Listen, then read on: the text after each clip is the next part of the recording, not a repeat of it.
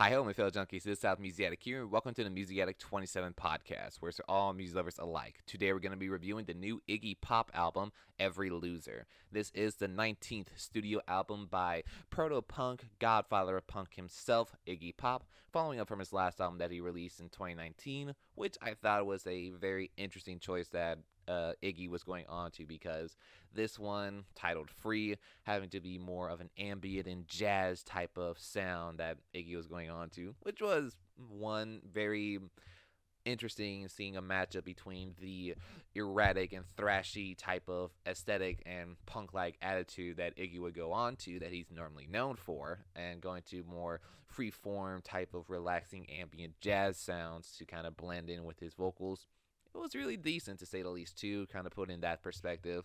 It was really solid of an interesting combination to say the least for most of them it was really decent now coming to this new album here iggy pop comes in with a return to form to the proto-punk sound like he did for the stooges and his earlier material that he did too back in the late 70s and kind of pull in some very eclectic balances in between of being very chaotic and thrash and uh, vulgar in some displays such as the song frenzy kind of pulls out that erratic thrashing type of punk fast paced movement a little bit too, like he did for his early days and being very disgusting and vomiting and being kind of grotesque in a sense back in the day too. But it works well for Iggy for that sense too.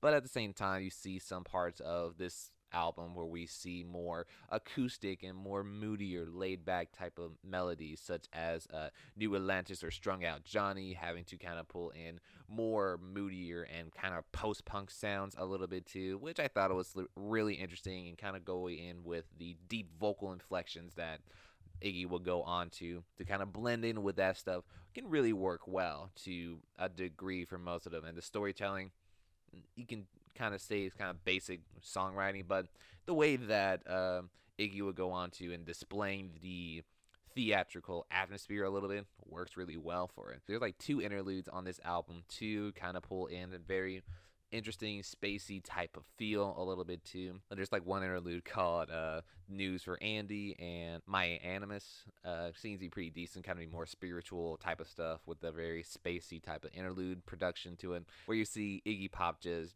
rambling on a little bit too. Whatever it is, you don't know, but it's interesting to say the least for it.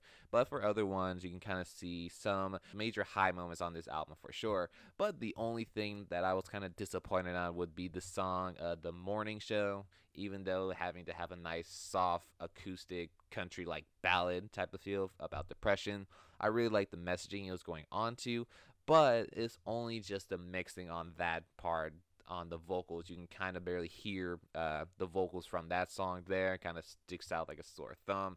I like the instrumentation and the production it was going on to, but it's just kind of felt a little bit buried into the production for his vocals a little bit unfortunately there's songs on his album that kind of put in some interesting commentary to say the least too with songs such as like comments to kind of pull in the idea of the new social media age of how people can leave comments on celebrity or on celebrities and specifically Hollywood kind of pull on to there saying whatever they want to all the higher upper class elite in a sense too but seems to be very interesting to kind of pull in that type of the nice loathsome feel that Iggy Pop will go on to for it as well too from a celebrity's point of view seems to be pretty decent to kind of pull on to for it.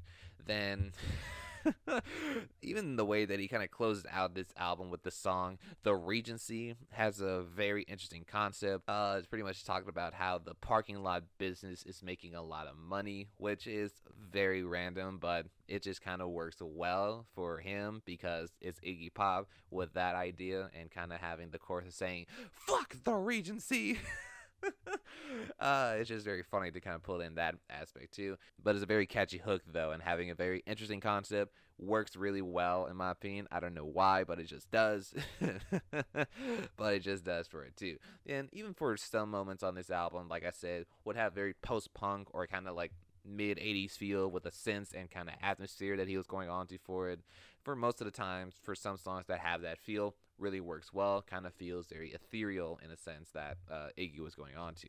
But then comparing to some of his earlier projects from his solo discography and, and his days when he was in the Stooges, kind of pull in an interesting contrast and kind of going in a wide sense of variety in the sense too that Iggy Pop is going on to. The overall ideas that I kind of see from Iggy on this album for every loser kind of pulls in a similar direction to some of the stuff that he's been doing for quite a while, kind of expand and going to have this nice rock and roll proto punk type of attitude that he has been for quite a while, having to be very standout and having to be one of the many godfathers of punk, having to pull in some nice raw and vigorous type of energy while balancing it out with some more moodier and sentimental songs. Really works well on this album, especially for Iggy at this point of his career.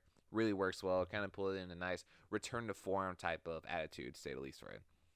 I'm giving this an 8 out of 10 for this project here, primarily because, like I said, it's a really solid project and having to go in with some more of the thrash, in your face punk sounds that he's been known for and having some nice moody acoustic moments on this album too, with some very interesting type of production choices for Iggy Pop on this one. Really works well for him.